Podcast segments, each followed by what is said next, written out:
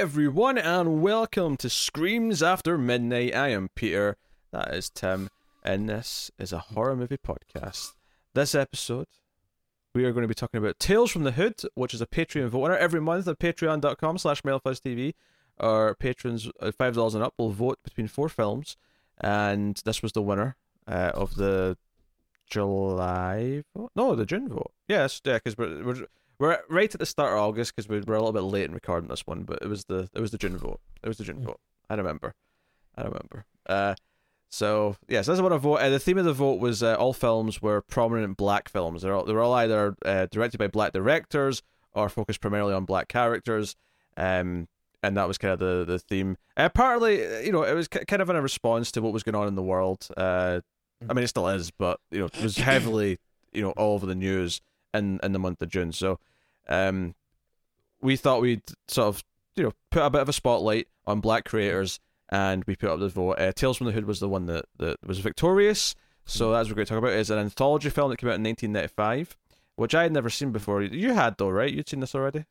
Oh yeah, uh, yeah. It's um, I, will I mean, I'll spoil how I feel about it, but I uh, this is actually a uh, a movie. It's uh, kind of beloved by me.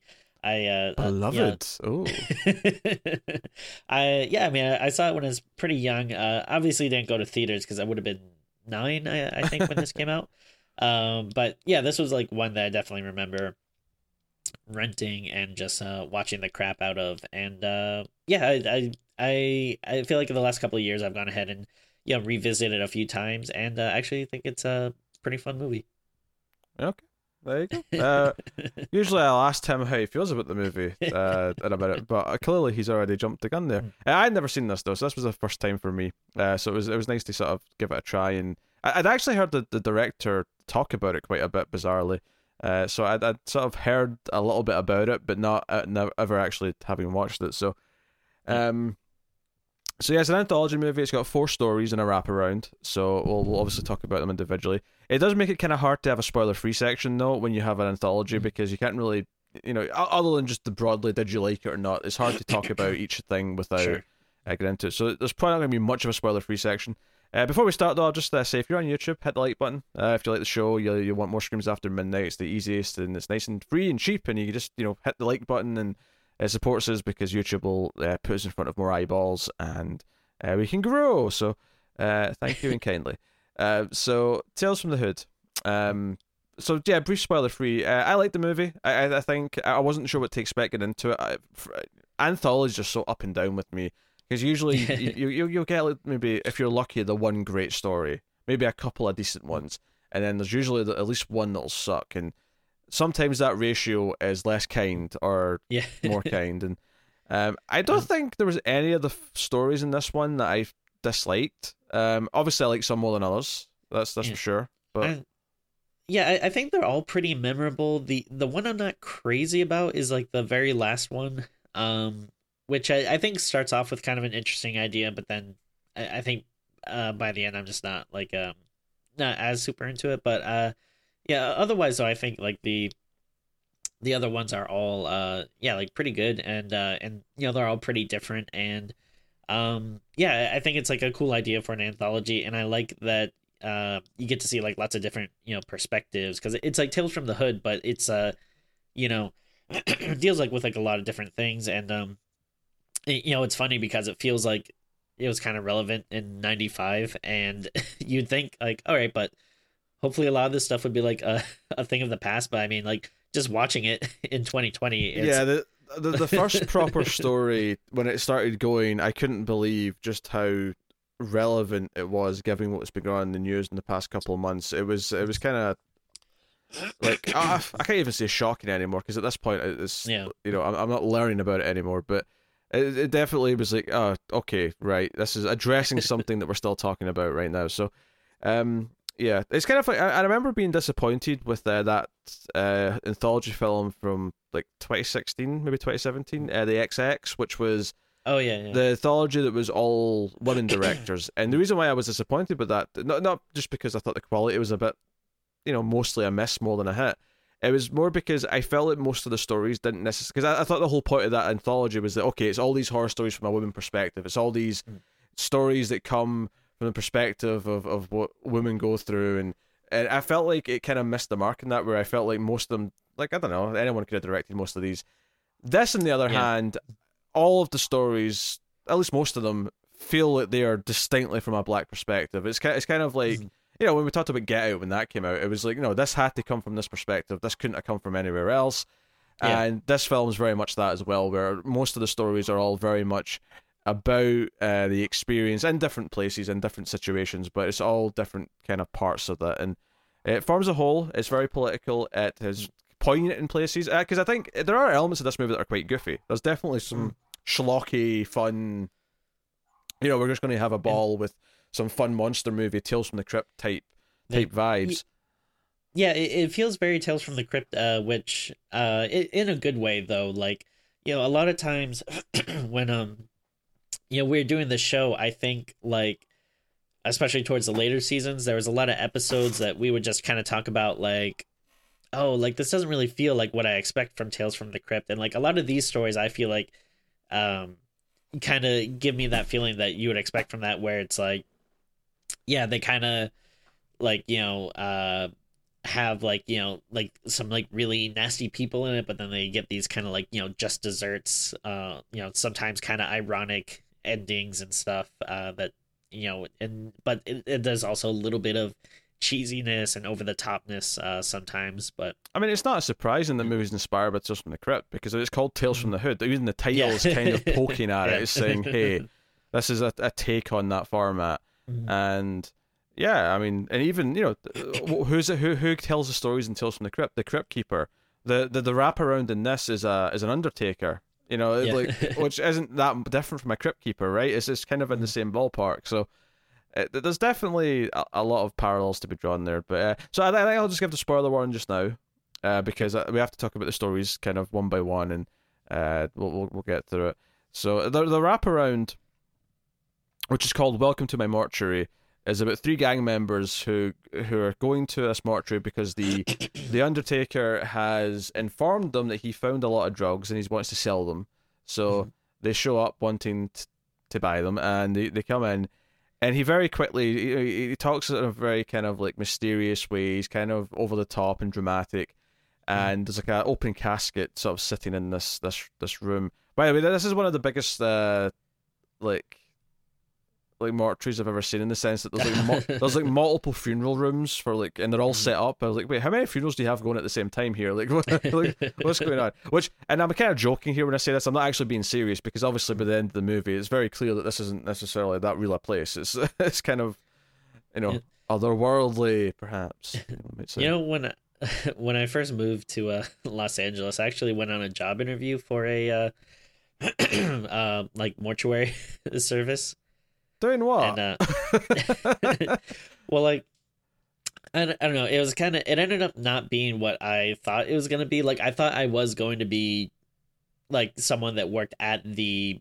like cemetery or mortuary or whatever, and like I don't know, like maybe like you know like helping families like you know uh, like plan and arrange funerals or something but actually what the interview ended up being about is like they wanted you to go door to door trying to like sell people coffins which is just like i was like i don't want to do this. And like and it's like very like kind of gross too because they were like you know kind of like trying to you know like they, they don't they can't necessarily like say stuff but you can tell they're trying to hint at like yeah maybe go into neighborhoods with uh maybe a, a bigger older population where you know people might and it's like i don't want to like prey on some like old person like get him to buy some deluxe like casket or something but uh, that was a that was an interesting experience As someone who's watching through uh, Six Feet Under for Patreon right now, this is Oh, uh, all very amusing to hear.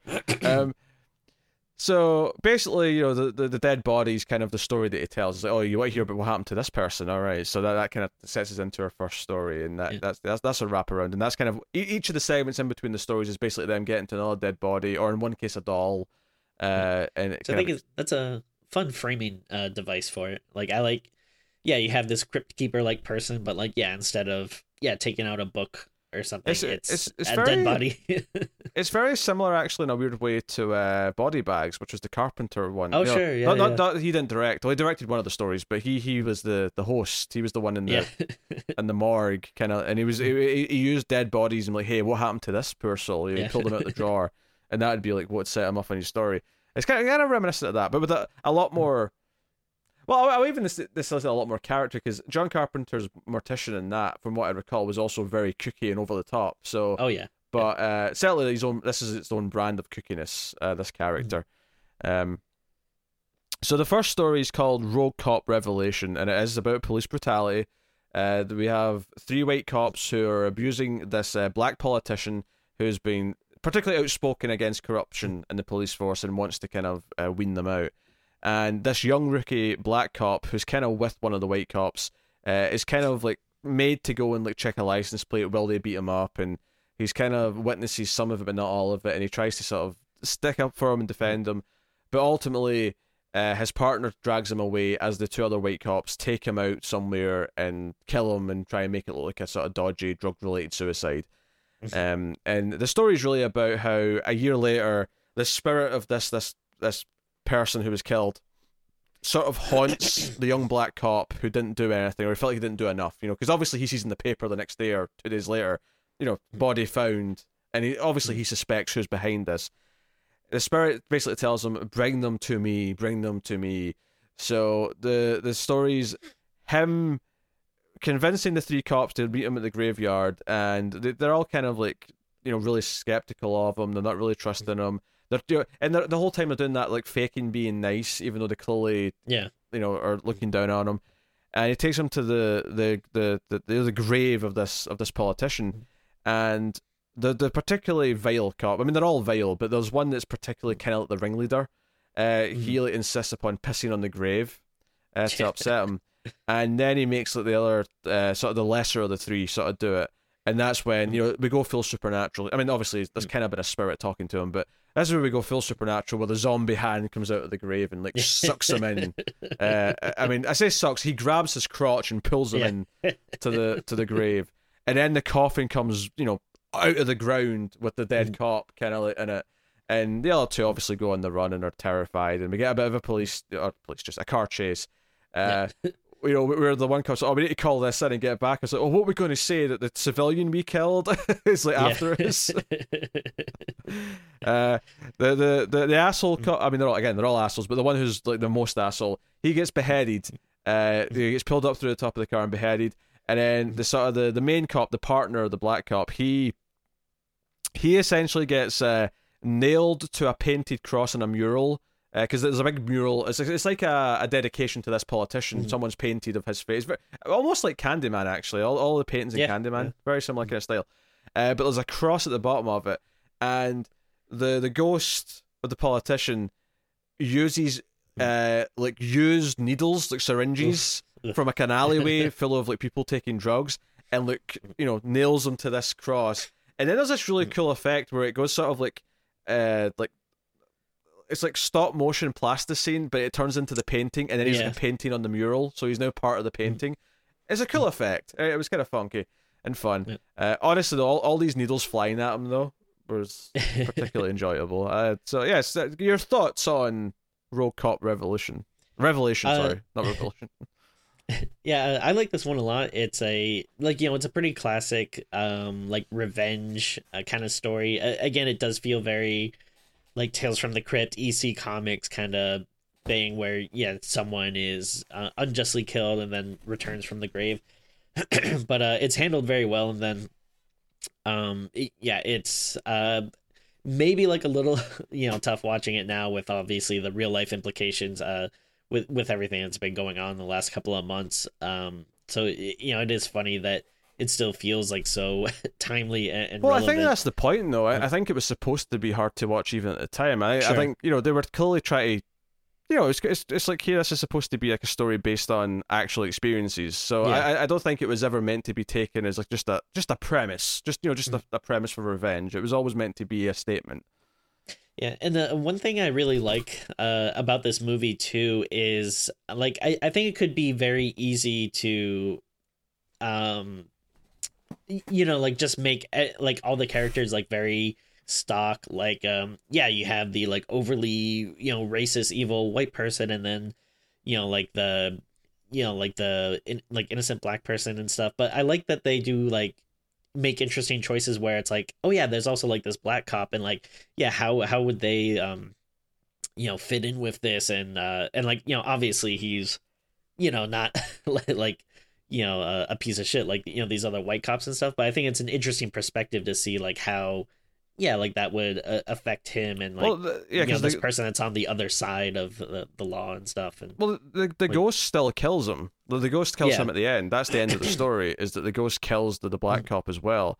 Uh, it's not as vicious or like over the top or anything, but mm. like you know, like he he's killed for what he did, and uh, it's it's his body that's in the, you know, it's in the the the you know, the, the cemetery, or not the cemetery, the the mortuary, mortuary, mortuary. Yeah.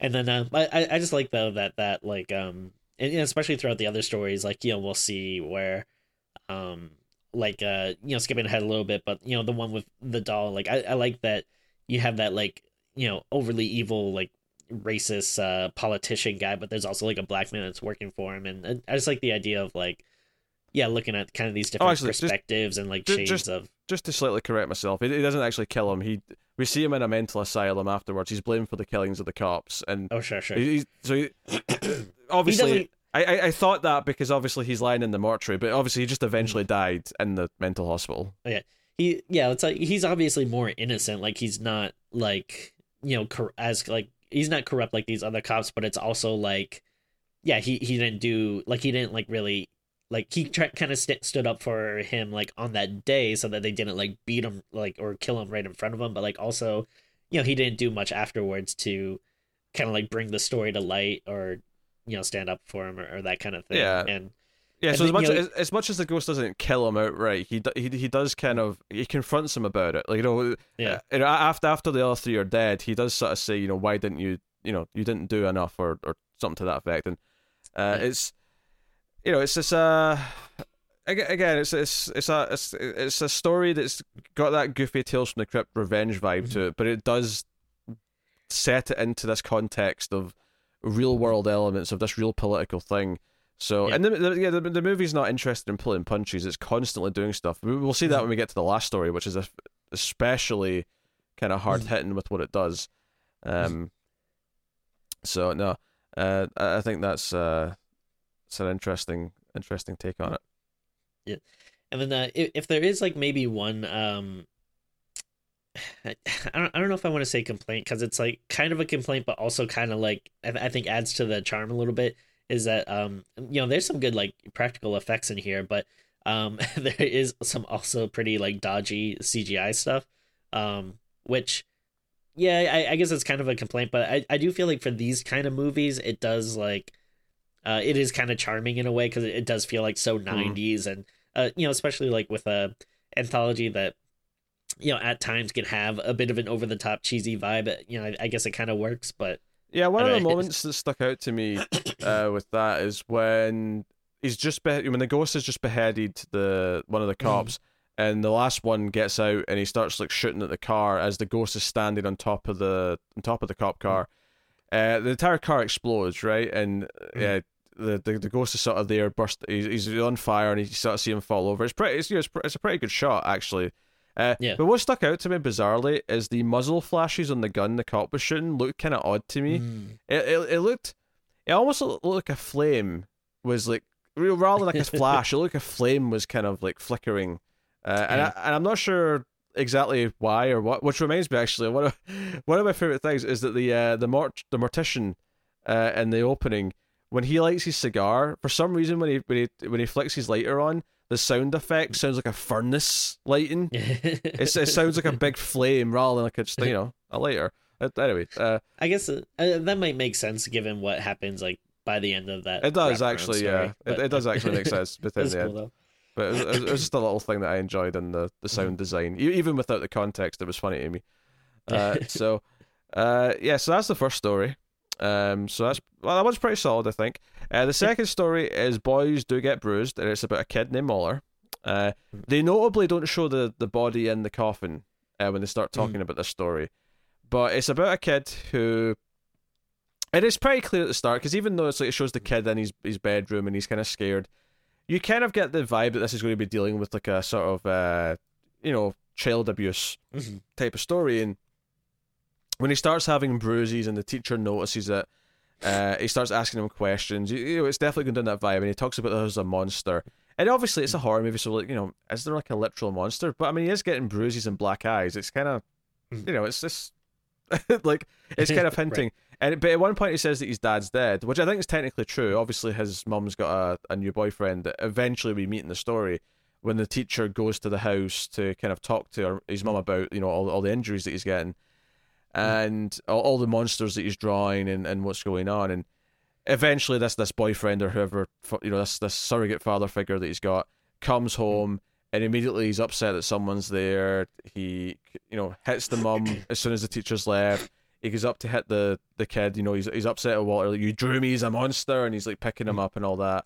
The uh yeah, it's important to note that the yeah the kid likes to draw a lot, so we see him yeah like constantly Yeah. drawing throughout. Yeah, so then he draws monsters, and this is the monster that hurts me, and you know that's he's referring to the stepdad or whoever he is. Um, so the teacher comes back in, and you know he tries to like defend him because he hears you know screaming or whatever, and he comes in, and uh, he's kind of fighting with the stepdad, and you know at this point because because he, he whacks you know the mum in the face, like she's got this bloody face by this point, Yeah. um, and she's clearly scared of this boyfriend uh, completely, and you know she's even to the point where she was really flirty with the teacher before he came back. Um, maybe out, out of almost survival, he wanted to try and like form a bond so that she had like Mm. a like a, a place to go, like an out, like somewhere to Mm-hmm. to escape to. Uh, but the big the supernatural element in this one, because because at this point you're thinking there might not be one, because well this is Mhm. just a real horror story about an awful abusive guy. Um, but the supernatural twist, which is very Tales from the Crypt, is that uh, Walter has a drawing of his monster, and he starts folding the paper. And when he folds the like the part where the, the monster's arm is, we get this great practical effect of, of the of the stepdad's arm just folding back the way and Yeah. breaking. and then he does it to his leg, and we see the leg sort of snap back the way, and it becomes just this this this you know comically grotesque kind of sequence of him folding and scrunching the paper in various ways. And as it happens, we eventually see the stepdad in this like sort of like really contorted like pile of mush almost, Yeah. and. The, the mum's kind of like, how do we explain this? Because I was thinking that as well. Like, how are you going to explain this to any, any authorities? And the teacher's like, ah, we don't have to explain anything. And he gets uh, Walter to like just burn the paper. So Yeah. that, so we see that the the the step whatever's left of the stepdad just starts burning along with Mhm. the paper. Uh, so th- this is one where I wasn't necessarily feeling it that much early on, but the Mhm. ending is fantastic.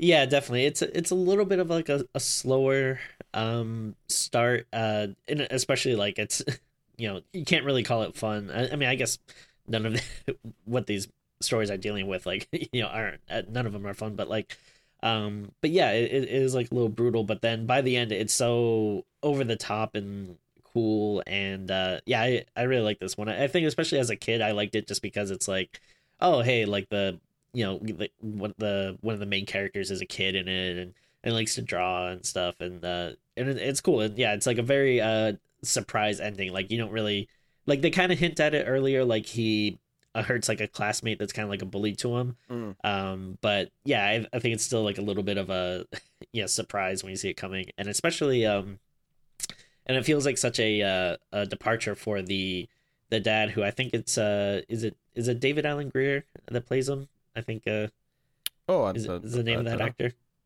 Uh, he's on the Uh, cast list. So Okay. Yeah, Yeah. yeah. uh, but I mean, I think like I mean, I don't know if you know if you know him that that well, but like he, you know, is mostly known for like doing like comedy stuff. Like you know, he's in in Living Color and like. Uh, I think he was like uh that kind of like bumbling cop in Jumanji uh and stuff. So sure. Um but yeah he's like kind of like an over the top comedic actor so it, it's kind of like jarring to see him like as this like just really really like mean um you know abusive uh person. Like and especially like you know when he first like comes home and meets like the teacher and stuff like you it, it's it's not like he's even trying to put on like a you know like you know like sometimes like you know these abusive people like they'll try to you know like seem like normal and friendly in person and then you know once the door closes you know that's when they're kind of flip uh you know switch gets flipped. But even like him like right from the moment that he comes inside you can just tell there's like this aura about him that he's just like so like angry and mean. Like I, I think he even says something like oh like why didn't you come like uh get me like uh like open the door for me or something Yeah, like when i come in? It's like jesus. Um but again like the what's so great about it just is the uh and again the appeal of this like tales from the crypt kind of uh EC Comics formula is that th- you get this just dessert ending where you build up by having just these completely irrehensible, you know, vile characters, and then um they just get you know just the most like you know grisly, gruesome demise. So you know, Yeah, once and- he's like just this pile of like person, it's very satisfying. Yeah, it's this toxic masculine bullshit of like his attitude and his anger and and all these things. So uh, yeah, I mean, honestly, it's a really fun ending. Uh, it kind of makes the whole story work, and you know what what Yeah. I wasn't feeling it right away kind of like became this wonderful thing at the end. So Yeah, uh, you know, uh, that's story number two. Story number three is uh, KKK comeuppance. Um, obviously not being subtle about what this is going to be about yeah. to an extent. It's about a politician who is running for. I didn't actually catch what they were. Was it, was it mayor or was it councilman? Or I, I didn't even catch what it was. Uh, yeah, I'm, I'm not sure. I, I don't even know really if they say, but you can just tell, like, Yeah. oh yeah, election coming up, guy. Yeah. So, and we see that he's doing this really kind of like you know conservative. Poli- you know, it's a it's a you know campaign commercial. It's very re- conservative. It's uh, he's he's really against um uh, affirmative action. affirmative I- I action. think. yeah, yeah, yeah, That was what came up. Like you know, it, it, it kind of really almost talks down about it. It says, "Aren't we trying to stop people? You know, like you know, get getting either hired or not hired based on their color or something." Blah blah. It's yeah, it, it- it's so funny because it's uh, again like very relevant today, where it's like, oh yeah, these are like the dumb talking points that like alt right people are always trying to make, where yeah, they're like, oh, I'm just gonna flip uh, what you said around and like, hey, isn't it more racist that you're I- doing this? And it's like, shut up.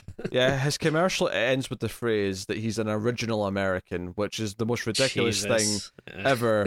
because, I mean, well, for a start, uh, Native Americans are kind of the original Americans. Yeah. If, if, we're, going to use that phrase to describe anyone, Yeah. that's that's kind of the ones that it should apply to. Uh, but he's a former member of the KKK, and that's known. And his his like you know campaign managers like he's trying to Mm. present him as someone who who has left that past behind and actually Mm. might become uh, a senator because he's like, oh, you even have some black votes by the time I'm through with you, kind Yeah. of thing. Um, Which uh, his campaign manager is a black uh, man, so yeah, yeah. So it feels a little bit seedy, uh, and he actually dies in kind of a freak accident, which is kind of introduced throughout the, the some of the protesters outside.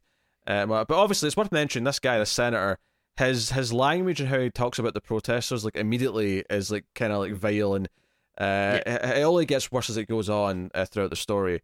Um, but you know, it's very vile at the start, but he's avoiding that word. But then, obviously, by the end of the story, he's just Mhm. dropping that left and right.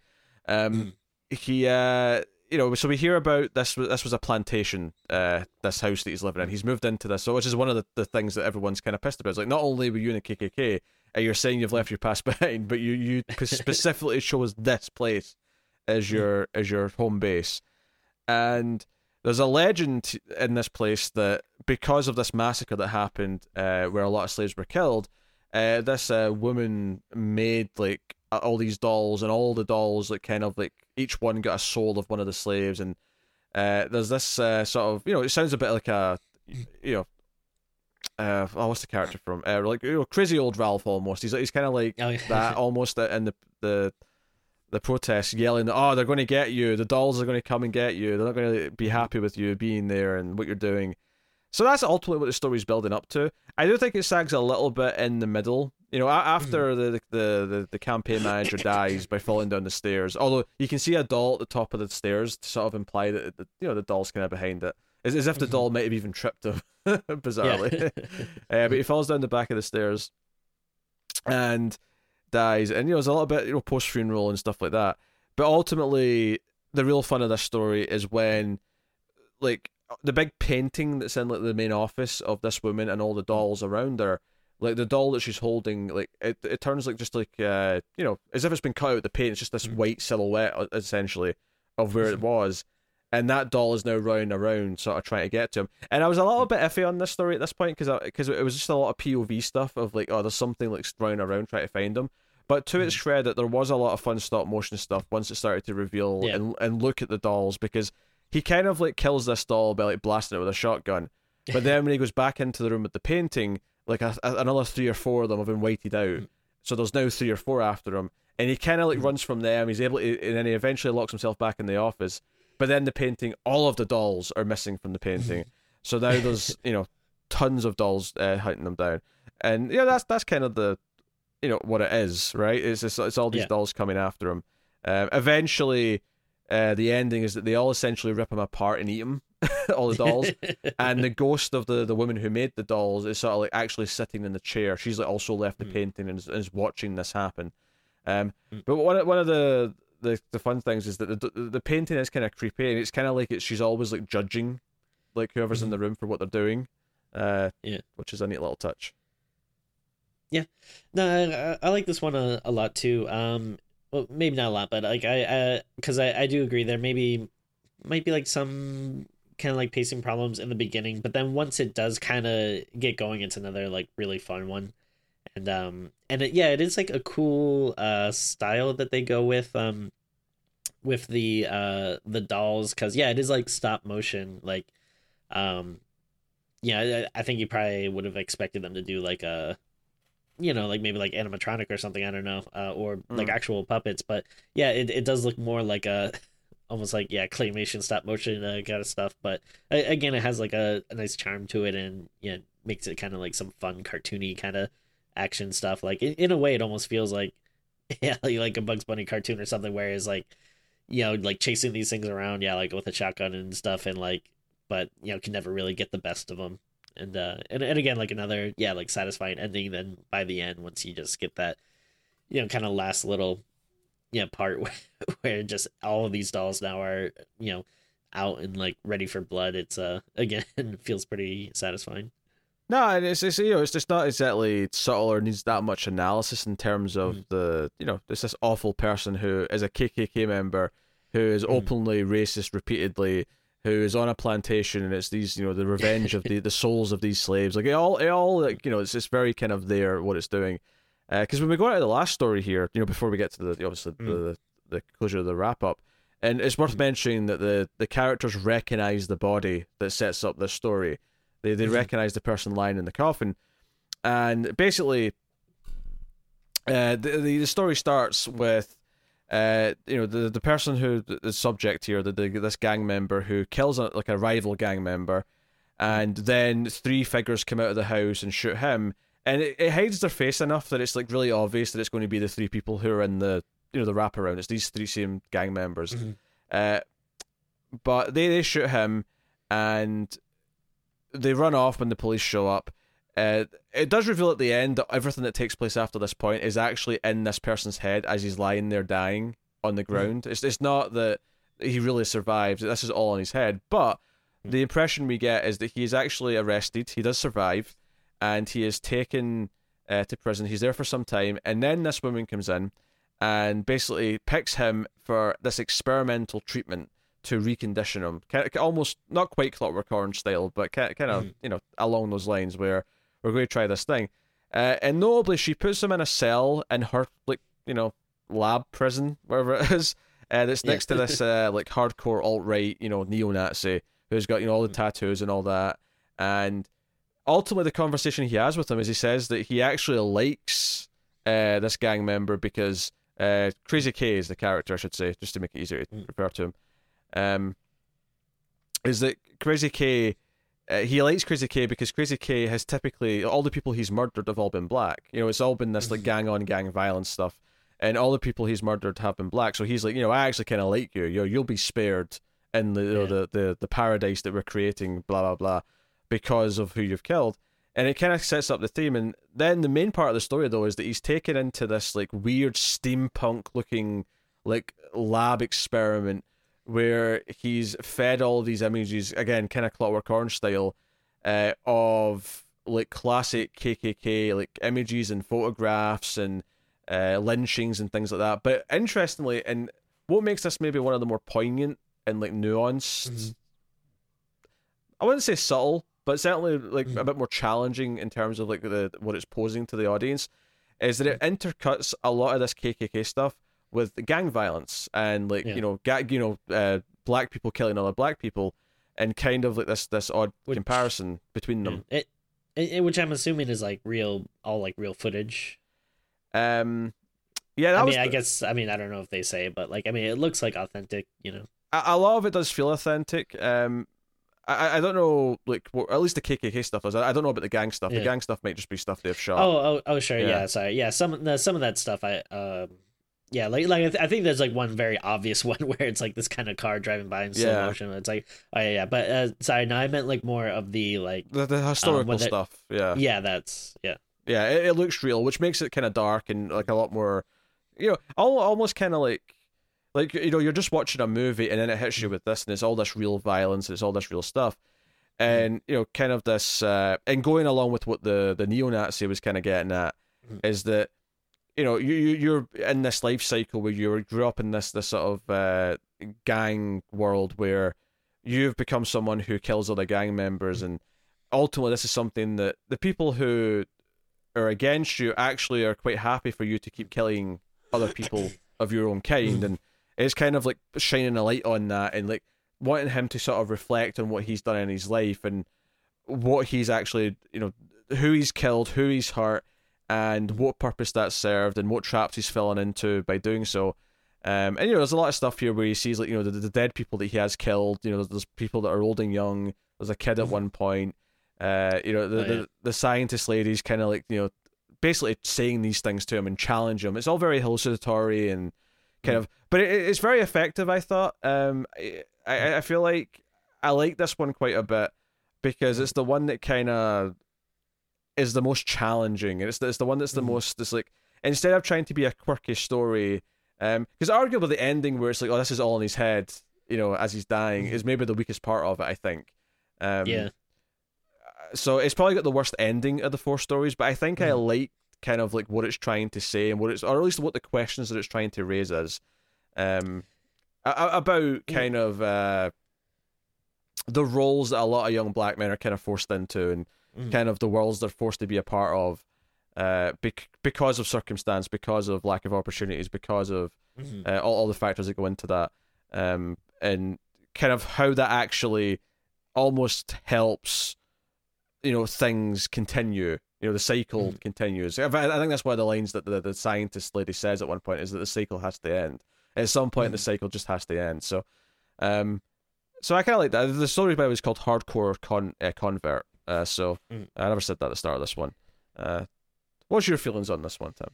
Uh, I mean, honestly, it's it's maybe my least favorite story. Uh, like I, I don't think it's bad, but yeah, I, I don't know. Is it, like it, you're definitely right where it is bringing up really interesting questions, and um, I don't know maybe maybe it doesn't speak to me as much because it is maybe a little more like yeah serious, and then like and, and again like you know showing like that the kind of like historical like um stuff. Like I, I don't know maybe it it feels a little out of place because it's maybe a bit more challenging or something. But I don't know, just something about it just doesn't really work for me uh, as much. Um, maybe it maybe it's because it's like bringing up a lot of like yeah very hard questions, but then kind of seems to just kind of rush through it and then wrap it up real quick with a yeah kind of very unsatisfying ending. Uh, because you know there's definitely a lot that you can go in there. I think especially you know the um like like I like you know each um story you know kind of like tackles like you know different like sensitive uh subject and so I like um you know like uh police brutality and uh you know domestic abuse and um yeah like you know overly like you know racist uh you know corrupt politicians and stuff and then I, I feel like there's a lot you can go with um when talking about uh you know the, the prison population and uh you know like like the way we treat prisoners and then um yeah and then the idea of this kind of violence beginning violence and cycle and everything. Like there's a lot of interesting stuff there but just i don't know just maybe feels like a little like half cooked or maybe I just don't kind of like the the story with like I don't know the scientists and stuff because I, I feel like it does start to lose me like when it kind of gets to that part where they're doing like these weird like sci-fi experiments. So I was kind of, I was kind of into that for how like uh, how, how just how weird it felt. I was kind of into Yeah. the vibe it was giving like, I, I think there's like weird like I don't know if you notice like when they're in that like experiment room there's like these weird like kind of like leather clad like Mhm. women in Yeah. there or something like yeah, it's It's it's it's full on kind of steampunk nineties weird French almost. I Mm. what what I liked about it though is that unlike the other stories, this one doesn't just give us a horrible character who gets comeuppance. I Sure. mean, it Mhm. technically happens, but it's more the, the horrible character is the main character, and he is, you know, he is quite a vile person who he's, you know, he's very aggressive. He, he, you know, he's very, uh, you know, like it's not until he he meets the neo-Nazi where there's even a moment's pause of like his thought process, and ultimately it's a really sad ending because he's, you know, he's he's confronted by essentially the ghosts of all the people that he's killed, and he basically tries to he tries to excuse what he's done because of his upbringing and because of the opportunities that he's not had and all that. But ultimately, he never asks for forgiveness. He never takes his mm-hmm. chance at redemption. He makes the choice that no, I- I'm not apologizing for any of this shit. I'm always been right, and you know he never he mm-hmm. never like you know actually has atonement for anything, and that's when it transports back to just the street, and he just lies there and dies. Like that's you know, th- mm-hmm. so it, it kind of gets comeuppance in that way, but it's really sad because unlike the other stories, it gives him the chance to kind of not right his wrongs because he can't take back what he's done, but at least accept that he is a bad person. Uh, or Yeah. and he has done bad things, and he doesn't take it. So it's a bit more nuanced for me, which I kind of like. Hmm. Uh, No, so- yeah, uh, no. There's definitely interesting stuff there, and I think that is, you know, probably the most effective part of it for me is when he is confronting, uh, you know, all the people, like especially, you know, like that little girl that was yeah killed by like a stray bullet, you know, that he fired, and um, yeah, and then like you know trying to see, you can tell it's like affecting him, but yeah, he is still like you said being very stubborn and like not willing to, yeah, still take uh blame even though it's like obviously you know very tough for him um so I- I, do like that part uh for it just i don't know it just it doesn't really uh um i don't know work for me as I think well but I think it's still me- interesting though I think for me, what's really interesting about this is again, this is all coming from black creators. That oh this th- yeah. this story is very much like a, a pers- from because if you think about this, keep in mind that this story is is, is coming from black creators because I, Mm. I think this is kind of like a. You know, it's one. It's obviously. I mean, obviously, you look at the, some of the other stories, and you've got these racist ass, you know, cops or politicians. These these Mhm. these white characters. Obviously, that's something that has to be fixed and dealt with, and, and all these Mhm. things.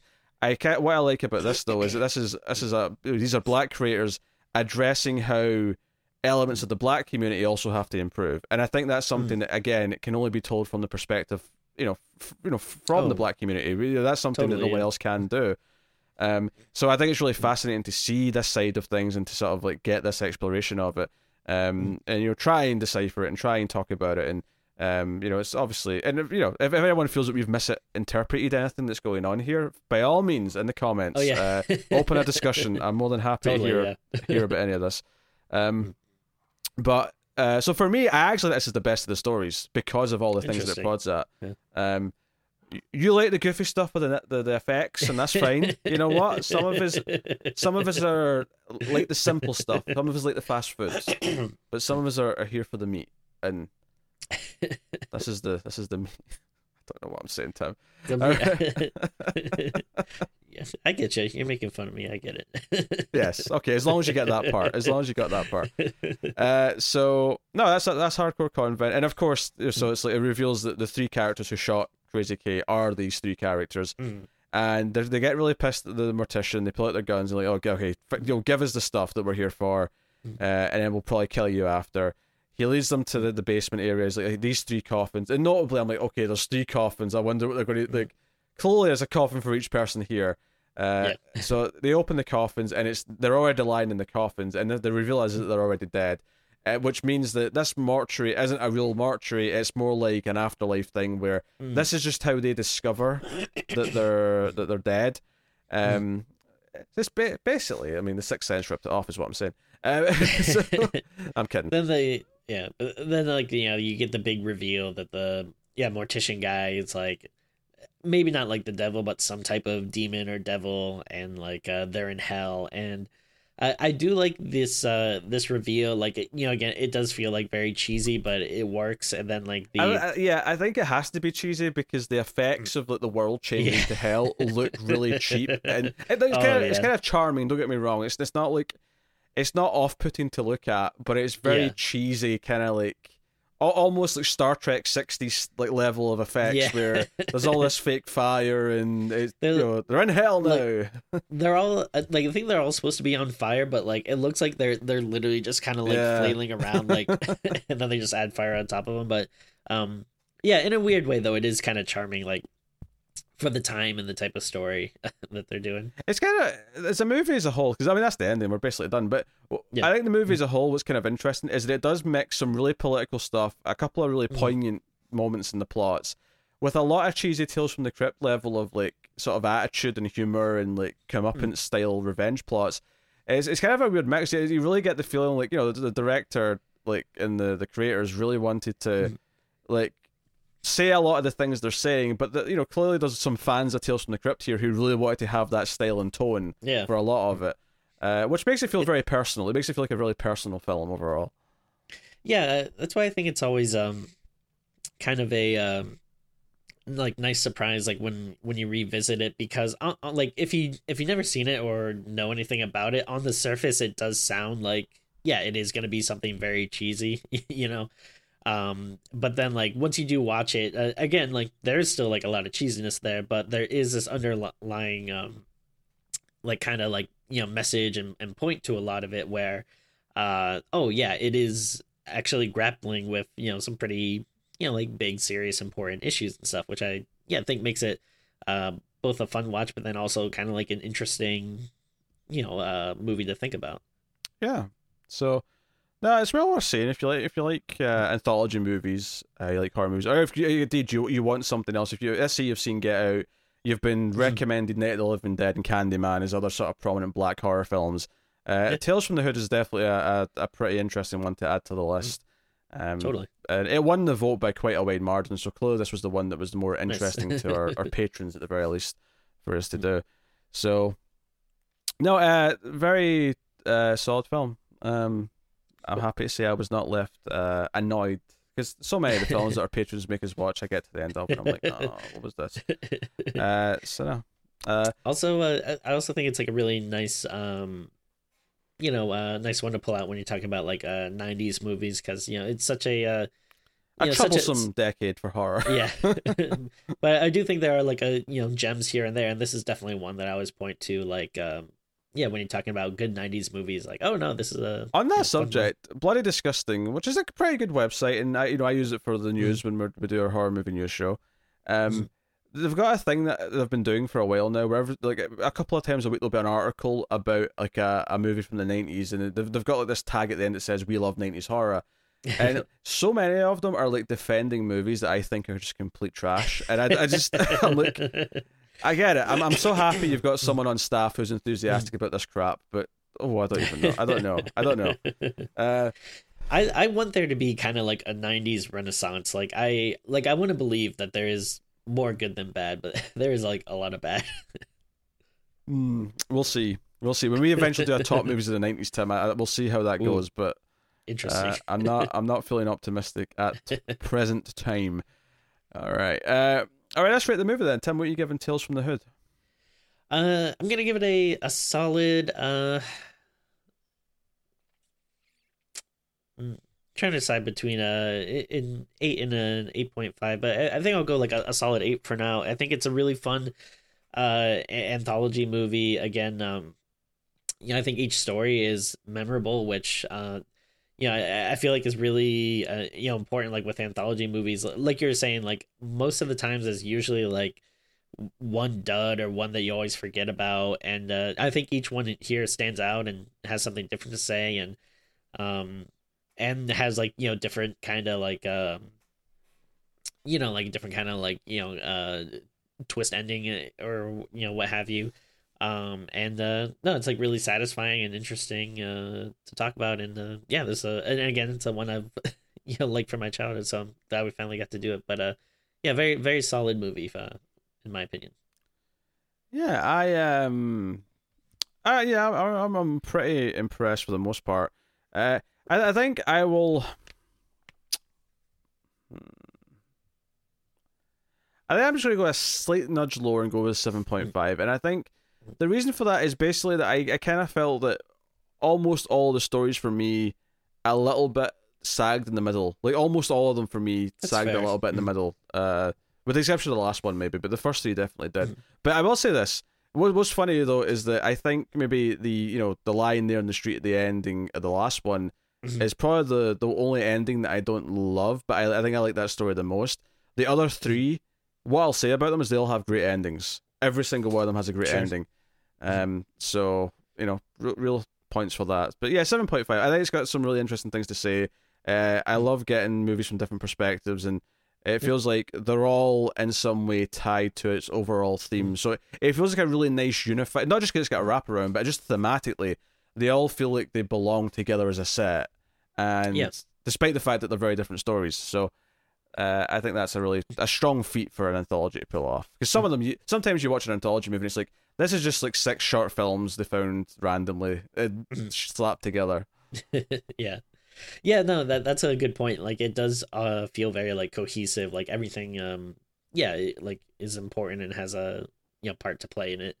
Um i will also mention because I, I don't know if everyone realizes this because i don't think it was like a huge uh thing but they did Mhm. make a sequel a, a couple of years ago and it was like straight to netflix and uh i definitely not as good as this one but i i still do enjoy it like it's um it- it's obviously working like with a you know much lower budget and there's not as much um Well, they're, do- they're doing a third one, Tim. So yeah i, I heard about Yeah. that so i'm a, I, i'll definitely check it out the but i do think if you if you like this movie um i, I would definitely check out the sequel um sure we'll probably do it at some point we have a million movies to do but like s- uh, at some uh, point, yeah but like uh yeah I, I would say people should check it out but i mean m- maybe lower your expectations a little bit because it is it, it feels very much like a you know straight to netflix kind of movie uh but it's uh still good i, I liked it Yeah. So there you go. That is uh, Tales from the Hood. Uh, so if you've made it this far in the review on YouTube, you, you can put the in the comments. You can put the word. Hmm. Hmm. I love an obvious one for this one actually. Uh, I don't know. Uh, it it is a bit tough pa- paper monster, I guess. Yeah, Sure. paper monster. There you go. Um, so no, there you go. Uh, right. So uh, I'll make Tim pose for the thumbnail. Mm. Uh, first and foremost. So uh, I'll count down three, two, one, and say pose. Three, two, one, pose. Real thinking man, Tim. Yes, very good. Uh, so there we go. All right, so I actually didn't thank our Patreon producers in the middle uh, because the the spoiler, like, because usually I'll do it when we go to spoilers because that's usually like you know maybe if not halfway, it's close enough to halfway that it's you know I'll do. Uh, but because that was so early, I didn't do it at the time. So allow me to thank our Patreon producers of Alison M. Fordyce, Tyler Hess, Cindy Palisades, David Shaw, Board Now, Zammer Jammer, Al Tribesman, Christopher Moy, and Brett Williams. They are all Patreon producers, which means they are twenty dollar and up patrons. But you, of course, can support everything we do here for as little as one dollar per month. Obviously, I said at the start of the review that liking on YouTube is a big way to support us, as is rating the podcast on Apple Podcasts or wherever. Give us five stars, blah blah blah. More people will find us that way. But if you want to support us financially on Patreon, one dollar per month will get you access to an exclusive extra episode every single month, and there's like twenty or so already in the tank. So there's a whole back catalogue to explore if you do that. Um, at the five dollar tier, you get to vote on an episode once per month, like this one was, and you also get to get access to the episodes a day early. So if you if you're interested in keeping all the content coming and supporting us that way and getting some bonuses, uh, go to patreon.com slash TV and you can support us over there. So go do that. Uh, otherwise, get us on Twitter at Screams Midnight for shenanigans and updates and whatever else. Uh, and you know, asking questions and things like that if you if you so wish. Um, but otherwise, that is pretty much us. So hopefully you've enjoyed this discussion. Thank you once again for watching or listening. We always appreciate it. Keep watching scary movies, and we'll see you next time.